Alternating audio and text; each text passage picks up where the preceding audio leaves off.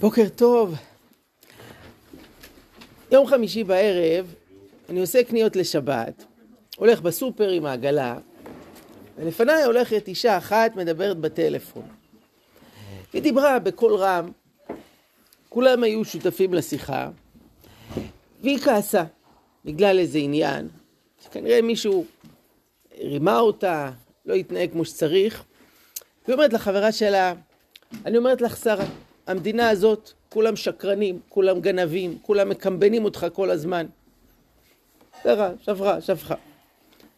סיימה את השיחה, אז אני אגש אליה, ואני אומר לה, גברת, תדעי לך שאני מאוד נפגעתי ממה שאמרת. אמרה, למה? את אמרת שבמדינה הזאת כולם שקרנים, כולם גנבים, כולם מקמבנים. למה את אומרת עליי דבר כזה? לא משקר, לא מרמה, מה? אמרה, לא, אני לא דיברתי עליך, אני אומרת באופן כללי. מה, ובאופן כללי מותר ככה להגיד על עם ישראל שכולם שקרנים וגנבים? שבת אנחנו קוראים שתי פרשות עזריה, מצורע, שעוסקות במחלה מסתורית ושמה צרעת, שמגיעה מכל מיני סיבות, אבל המפורסם מכל זה העניין של לשון הרע. יש לאנשים מודעות לזה שאסור לדבר לשון הרע על אדם ספציפי. אבל דווקא כשמדובר על עם ישראל, היות שזה משהו כללי כזה, אה, לא מוגדר, אז אנשים מרגישים בנוח יותר להגיד דברים רעים באופן כללי. דרך אגב, זה נכון גם לגבי עדות, יש חיבה לעשות אה, בדיחות של עדות, אתם מכירים? אחרי שמעתי פעם, זה היה משדר בפורים ברדיו, שעשו שם בדיחות על עדות, אבל הוא הקדים מראש ואמר, כשאנחנו אומרים בדיחות על עדות זה לא, כלומר מדברים על פרסים ופרסים לא יהודים, מדברים על תימנים לא יהודים, אתם לא יהודים. טוב, אז כאילו זהו פתר את הבעיה. נגיד. אבל כשמדברים בכללי על עם ישראל, זה לא מישהו ספציפי שדיברתי עליו. אז בן אדם מדבר, בפרט בעידן שבו תקשורת רגילה להביא הרבה ביקורת. אז הנטייה להסתכל בעין רעה היא גוברת, וצריך זהירות עצומה כשאנחנו עוסקים פה בכלל ישראל. ויש שורש לדבר בהפטרה, שאנחנו נקרא השבת, הפטרה על פרשת מצורע. יש שם סיפור שדורש לימוד ארוך לכשעצמו על ארבעת המצורעים. זה הקשר לפרשה. אבל אני אקח רק נקודה אחת ממנו, וזה הסיפור עם השליש. תקציר הדברים, זה מתרחש לפני 2,700 שנה, ממלכת ישראל בשומרון, ובן הדד מלך ארם צר על העיר. המצב קשה מאוד, יש רעב, יש שם תיאורים מזוויעים שאנשים אה, מגיעים לקניבליזם, ממש אוכלים, יש שם סיפור אמהות שאוכלו את הילדים, זה פשוט בלתי נתפס. ובתוך המצב הקשה הזה עומד שם אלישע הנביא ואומר ככה, שמעו דבר השם, כה אמר השם כעת מחר, סולת שאה בשקל ושאתיים שעורים בשקל בשער שומרון. אומר להם, צפוי לקרות נס משמיים. והיום בעוד 24 שעות הולך להיות כזה שפע, שימכרו בשקל, ימכרו בשניים כמויות גדולות של אוכל. שזה היה כל כך מנוגד למצב, זה בלתי נתפס, מאיפה הוא הוציא את התחזית הזאת? ויען השליש אשר למלך נשען על ידו את איש האלוהים ויאמר, הנה השם עושה ערובות בשמיים, איה כדבר הזה? שליש, אחד העוזרים של המלך, הוא מפקפק, הוא אומר, נו באמת, בוא, הנה השם עושה ערובות בשמיים, איה כדבר הזה? מה נראה לך? הולך להיות עכשיו איזה ערובות מהשמיים, צינורות שיזרימו פה אוכל? הביטוי ערובות בשמיים מופיע עוד פעם בתורה. לחז"ל זה עשה אסוציאציה שהקפיצה אותם. איפה כתוב ערובות השמיים נפתחו? מה? המבול, נכון, בפרשת נוח. למה הוא בחר בביטוי הזה ערובות, ערובות בשמיים? אומרים חז"ל שאותו שר אומר, הדור הזה, שהמעשים שלו כמו דור המבול, אם כבר מגיע להם ערובות בשמיים, שמבול יהיה להם. להם פתאום השם יעשה נס? איך יכול להיות? כאלה רשעים. ויאמר, הנך רואה בעיניך ומשם לא תאכל. השני שאומר, אלישע הנביא אומר לו, ככה אתה אומר על עם ישראל? חכה. כל מה שאמרתי יקרה, אבל אתה, שאתה קטרגת על עם ישראל ואמרת שהוא לא ראוי, אתה לא ראוי, אתה לא תזכה. המשך הדברים, יש פה, דילגתי על כל מה שהיה וקורה נס וכולי, נדבר על זה יותר בשיעור בשבת, פרומו, מחר בחמש וחצי, תגיעו. חמש וחצי נשים גם כן? גם גברים, כן, לכולם. מוזמנים, ומתרחש נס גדול, והעיר ניצלת ושפע גדול, ואז תראו איך זה נגמר. ויצא העם ויבוזו את מחנה ארם, ויהי שאה סולת בשקל, שאתיים שערים בשקל כדבר השם. והמלך הפקיד את השליש אשר נשען על ידו על השער, וירמסו העם בשער וימות כאשר דיבר איש האלוקים אשר דיבר ברדת המלך אליו. מה קרה? כמו שאלישע התנבא, היה נס, היה שפע, ומה קרה לשליש הזה? פש, כולם רמסו אותו בדרך. עם ישראל שהוא קטרג עליו, הוא רשע, לא מגיע לו, רמס אותו. הרמב"ם לפני 850 שנה כתב איגרת מפורסמת שנקראת איגרת קידוש השם.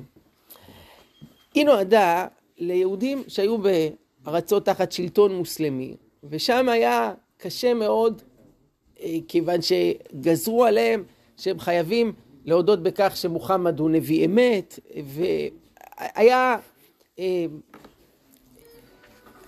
היה אה, יהודים רבים ש...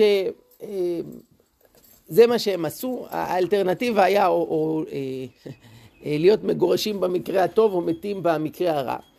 ויהודים רבים בלית ברירה הם אמרו כן מוחמד הוא נביא אמת ואותו אדם שכלפיו הרמב"ם, בגלל, בגללו הרמב"ם כותב את האיגרת, הוא אמר שכל מי שאמר דבר כזה, עונשו חמור מנשוא. ומה שהוא עשה זה דבר, אה, זה, זה חטא גדול, וכל מצווה שהוא עושה מכאן ואילך זה לא מצווה אלא, אלא עבירה. ממש דיבר דברים אה, חמורים על היהודים ש, אה, שעשו את זה. יהודים שכמובן ממשיכים להאמין בהשם.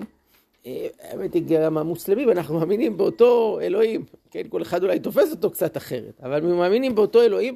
רק הוא נאלץ להגיד שמוחמד הוא נביא אמת, בגלל שאנסו אותו, שכפו עליו. ואותו אדם גרם לרפיון גדול, כיוון שכל כך הרבה יהודים ראו אותו, את הדברים שלו, ואמרו, טוב, אז עכשיו כבר אין, אין טעם בכל מה שאנחנו עושים. אז, אז, אז אין טעם לקיים מצוות ואין טעם לעשות שום דבר. כן.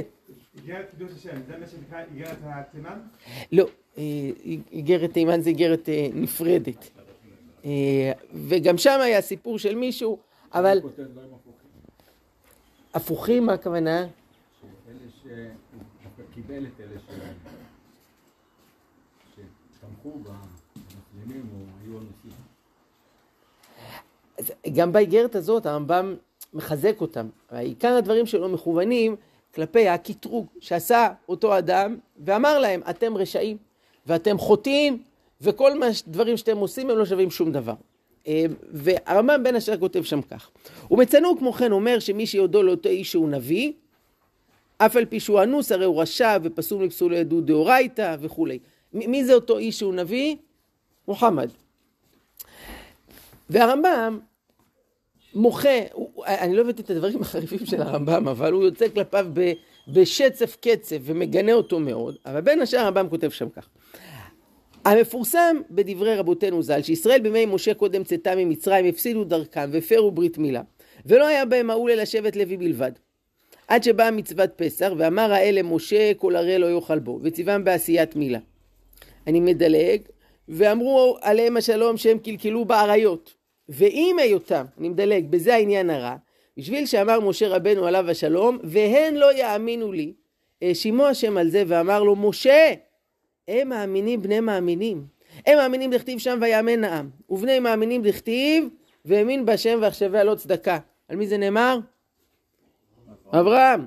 אבל אתה אין סופך להאמין, דכתיב יען לו האמנתם בי להקדישני, ונענש לאלתר כמו שביארו עליהם השלום, החושד בקשרים לוקה בגופו מנלן ממשה. אומר הרמב"ם, בואו לא נשכח מה היה המצב הרוחני של עם ישראל בזמן יציאת מצרים. על הפנים, במ"ט שערי טומאה, הפרו ברית, קלקלו באריות, ואף על פי כן, בגלל שמשה העז להגיד עליהם, הם לא יאמינו לי, אמר לו משה, אמר לקדוש ברוך הוא, ככה אתה אומר, הבנים שלי הם מאמינים, בני מאמינים. עכשיו אתם מבינים איפה המקור של השיר? אנחנו, מה זוכרים? זוכר פעם אחת בליל שבת, גרנו בשוהם, לפני שנים, שמנו שם איזה basement, היינו זוג צעיר עוד, זה היה בשכונה אה, חילונית. זוכר ליל שבת אחד, איזה 11 וחצי בלילה, אני שומע ככה מסיבה מהגינה הסמוכה, אוץ, אוץ, כזה טרנסים, חזק, חזק. אני, ליל שבת. ואני מטה אוזני להקשיב לשיר, ואני שומע שם, אנחנו מאמינים, בני מאמינים. אה, אפילו בליל שבת זה מה ששרים. אז הנה, זה המקור. הקדוש ברוך הוא אומר למשה, הם מאמינים בני מאמינים. הם מאמינים, הבנים של אברהם אבינו שהוא האמין, אתה כך אומר עליהם, אתה תראה שדווקא לך יהיה איזה חיסרון באמונה, יענו אמנתם בי להקדישני. וגם, משה נענש על הדבר הזה, שמה? אבנה ידך בחיקך, ומוציאה, והצטרע בידו. למה? כי הוא דיבר על עם ישראל, שהם לא מאמינים. וכמו כן, אומר הרמב"ם, ישראל בימי אליהו, היו כולם עובדי עבודה זרה ברצון בעוונותיהם. לבד זין אלפים, כל הברכיים, כל הפה אשר לא נשק לו. ועם כל זה, כשעמד ללמד חובה לישראל בחורב, כמו שאמר שם, ויאמר, מה לך פה אליהו? ויאמר, קנו קינאתי להשם אלוהי צבאות כי עזרו בריתך בני ישראל. אמר לו, שמא בריתך? כן, אליהו אומר, אני קינאתי, כי הם עזבו את הברית שלך. אז הקדוש ברוך הוא אומר לו, אבל מה אתה כל כך עצבני? את הברית שלך הם עזבו את הברית שלי. אמר לו, אף מזבחותיך הרסו. אמר לו הקדוש ברוך הוא, שם המזבחיך, המזבחות שלך, מזבחות שלי. תרגע. אמר לו, ואת נביאיך הרגו בחרב. אמר לו, והרעת קיים. אמר לו, ויוותר אני לבדי ויבקשו את נפשי לקחתה. שיבוא הקדוש ברוך הוא, עד שאתה מלמד חובה על ישראל, לא היה לך ללמד על אומות העולם שיש להם בית אבד, בית לעבודה זרה, ותלמד חובה על ישראל? אז גם אליהו ספג ביקורת מהקדוש ברוך הוא כי הוא קטרג על ישראל. הרמב"ם מביא דוגמה שלישית, וכמו כן ישראל בימי ישעיה הרבו עוונות, כמו שאמר ישעיהו, אוי גוי חוטא עם כבד עוון, והיו בהם עובדי עבודה זרה, כמו שאמר, אחר הדלת והמזוזה שמת זיכרונך. מה הקטע של אחרי הדלת והמזוזה? המלך עשה חיפוש, היה פה ושם תקופות שהמלך ניסה לעשות תיקון רוחני, אבל למה היה שטוף בעבודה זרה? אז עשו אה, בדיקה שבאו שוטרים בשביל לבדוק אם יש עבודה זרה, אז מה הם עשו? החביאו את הצלם מאחורי הדלת, ואז כאילו הדלת נפתחת, ואז נכנסים, לא מוצאים שום דבר, סוגרים, הופ, הוא פה נמצא מאחורי הדלת, כן? אבל היו שטופים בעבודה זרה. והיו בה שופכי דמים, כמו שנאמר, איכה הייתה לזונה ועתה מרצחים. מאיפה הפסוק הזה? גילת איכה. וכמו כן מכלה שם שמיים, כמו שאמר, אכול ושתו כי נחר נמות וזו מצוות השם. ועם כל זה, בשביל שאמר, כן, הנביא שם אומר על עצמו, איש טמא שפתיים אנוכי, ובתוך עם טמא שפתיים אנוכי יושב. שימו לב, הוא גם כלל את עצמו בתוך זה, גם ביקורת על עצמו, לא עזר לו. וזה שהוא קטרג על ישראל, אמר שהם עם טמא שפתיים, מיד ויף אליי אחד מן השרפים, כן, ובידו רצפה, וחז"ל אומרים רצוץ, כן, הוא לקח שם איזה גחל ונגע לו בפה, אמר רצוץ פה שאמר דלתורה על בניי, לרצוץ את הפה של מי? שקטרג על הילדים שלי. ולא כופרה עד שהרגו מנשה, כמו שאמרו עליהם השלום בסנהדרין. אה, סיפור ארוך, אבל ישעיהו הנביא בעצם נרצח על ידי הנכד שלו, מנשה. אה, עד כדי כך, פה כופר סופית עוונו, והרמב"ם מביא עוד דוגמה, כאשר עמד המלאך ולימד חובה ליהושע בן צדק בשביל שהיו בניו נושאים נשים נוכריות, שאין ראויות לכהונה, הרחיקו האל. כמו שאמר זכריה, יגר השם בך השטן, ויגר השם בך הבוחר בירושלים. אם כך, מסכם הרמב"ם, נענשו עמודי עולם, משה, אליהו, ישעיהו, מלאכי השרת, כשנשאו בעדת ישראל מעט דברים, כל שכן, קל מקלי עולם, יתיר לשונו על קהילות ישראל, חכמים ותלמידיהם, כהנים ולוויים, לקרוא אותם פושעים ורשעים וגויים ופסולי עדות וכופרים בהשם אלוקי ישראל? וכותב הדבר הזה בכתב ידו, ומהי עונשו? הרמב"ם פה מתייחס לאותו אדם שקטרג עליהם ואמר כל מה שאתם עושים זה לא שווה כי אתם הודיתם שמוחמד נביא אמת והם לא מרדו באל, אומר הרמב"ם לבקשת ערבות והנאה ולא עזבו הדת ורחקו ממנה להשיג מעלה ותענוג הזמן. כן, הם לא עשו את זה כי הם רצו או בשביל איזה רווח כספי או תענוג, למה הם עשו את זה? כי לא היה להם ברירה, מסכנים, אנסו אותם, הכריחו אותם. הם, הם לא מאמינים בזה. הרב אומר, גם המוסלמים יודעים שאנחנו לא מאמינים בזה, אבל הם רצו שנגיד. נו, כי מפני חרבות נדדנו, מפני חרב נטושה ומפני קשת דרוכה ומפני כובד המלחמה. אני, אני אגיד בסוגריים, כידוע, יש דברים שיהודי כן צריך למסור את הנפש, ואחד הדברים זה אה, עבודה זרה. כלומר, אומרים לבן אדם, עכשיו אתה תשתחווה לפסל וכולי, תעבוד עבודה זרה, הוא צריך למסור את הנפש. אבל הרב מסבר ששם זה אה, שונה. זה שביקשו שיהודי יגיד שמוחמד הוא נביא אמת, זה לא היה לעבוד עבודה זרה, וגם המוסלמים ידעו שאנחנו לא מתכוונים לזה. זה היה מן השפה ולחוץ, ועדיין הכל אמונה בהשם. לכן זה לא המצב הרגיל, זה לא עבודה, עבודה זרה. ולקטרג עליהם ולהגיד שכולם רשעים וחוטאים זה חמור מאוד. אמ, ולא ידע זה האיש, אלו שאינם פושעים ברצונם, לא יעזבם האל ולא יתשם, ולא ביזה ולא שיקץ ענות אני, כמו שאמרו עליהם השלום, וירח את ריח בגדיו, אל תקרא בגדיו אלא בוגדיו. איפה נאמר הפסוק הזה? מי ערך את ריח בגדיו? זהו.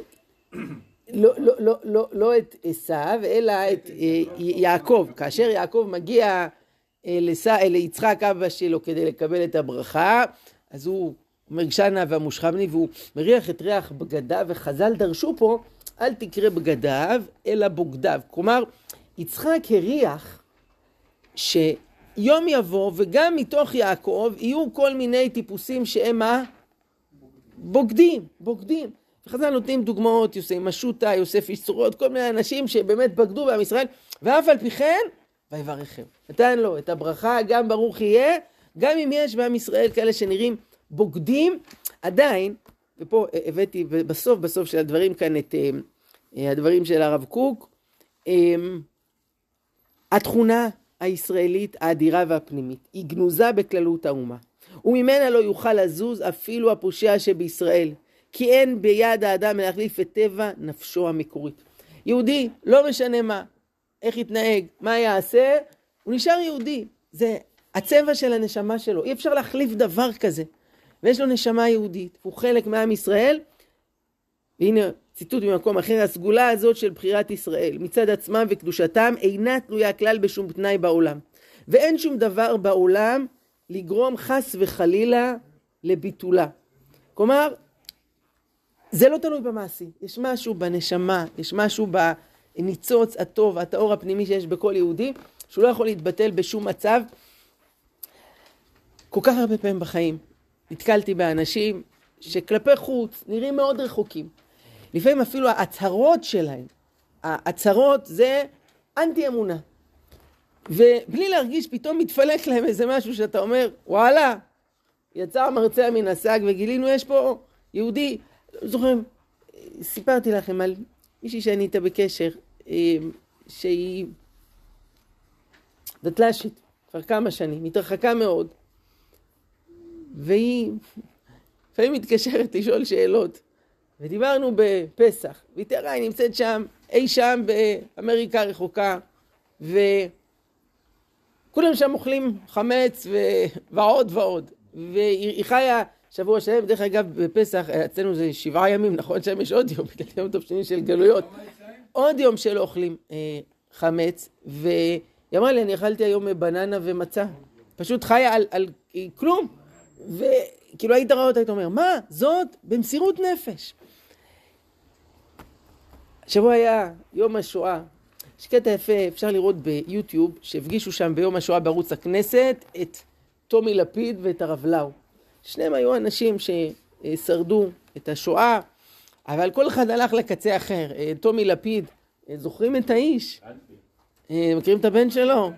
אז הוא הקים את מפלגת, מפלגת שינוי, והרבה נגד אנטי, אנטי הדת וכולי. ויש שם שיח בינו ביום השואה לבין הרב לאו, שווה לצפות. הוא מבטא שם שאני לא מאמין באלוהים וכולי וכולי, וממש בסיום שם, טומי לפיד כאילו היה צריך להגיד את המילה האחרונה, אז אחרי כל מה שהוא אמר, שהוא לא מאמין באלוקים, אז הוא אמר, ובזמן שכל כך היינו צריכים לו, הוא לא עזר לנו. והרב הרלאו השחיל בכל זאת משפט, הוא אמר, ותמיד אנחנו צריכים לו. אבל ראית שגם אדם שהוא כביכול לא מאמין, מה זאת אומרת? הוא כועס על אלוקים. אתה לא כועס, אתה לא מאוכזב ממישהו שהוא לא קיים. יש בו את האמונה הזאת בלב עם איזשהו כעס, כן? הוא לא, הוא לא מבין, ואנחנו מבינים מה, מה קשה, זה, זה, זה קושי גדול ואנחנו לא באים אה, לשפוט אדם שעבר כל מיני דברים קשים וכדומה, אבל עם כל זה שהוא מצהיר שלא, אה, האמונה נמצאת שם. אה, השבוע נפטר אה, יונתן גפן, ועשו, כתב ספרים ושירים ו... וכולי וכולי, נכון, נכון. אה, וגם הוא אמר, הוא לא מאמין באלוקים. אמר את זה ישירות, והוא היה אה, שמאל קיצוני ואנטי דתי וכולי וכולי. אה, ויש לו שיר מאוד יפה, הרבה מכירים אותו, כי צוות הוואי בני עקיבא עשו ממנו המנון כזה, וזה שיר שקוראים לו יותר. תעשו ביוטיוב. שיר שהוא שיר תפילה, שיר מלא אמונה, יותר אהבה, יותר אמונה, יותר אלוקים, וזה אומר אחד שהוא לא מאמין באלוקים, אבל יותר נשמה, יותר אלוקים, זה מה שהוא אומר. איך זה מסתדר? אז כן, נכון, הנה, הרבה אנשים לא מאמינים, הלחן לא שלו, אבל המילים שלו לגמרי. אומר הרב קוק בתוך אותו בן אדם, גם אם המעשים נראים רחוקים וכולי, אי אפשר לבטל את זה, יש לו נשמה של יהודי, כך היה וכך תמיד יהיה.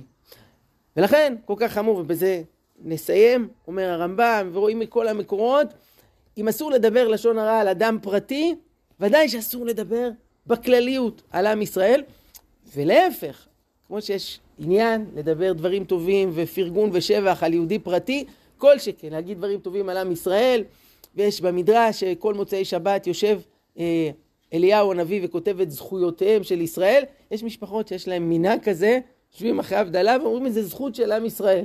אז אנחנו מוזמנים להצטרף אליהם. שבת שלום ומבורך, יישר כוח, חודש טוב.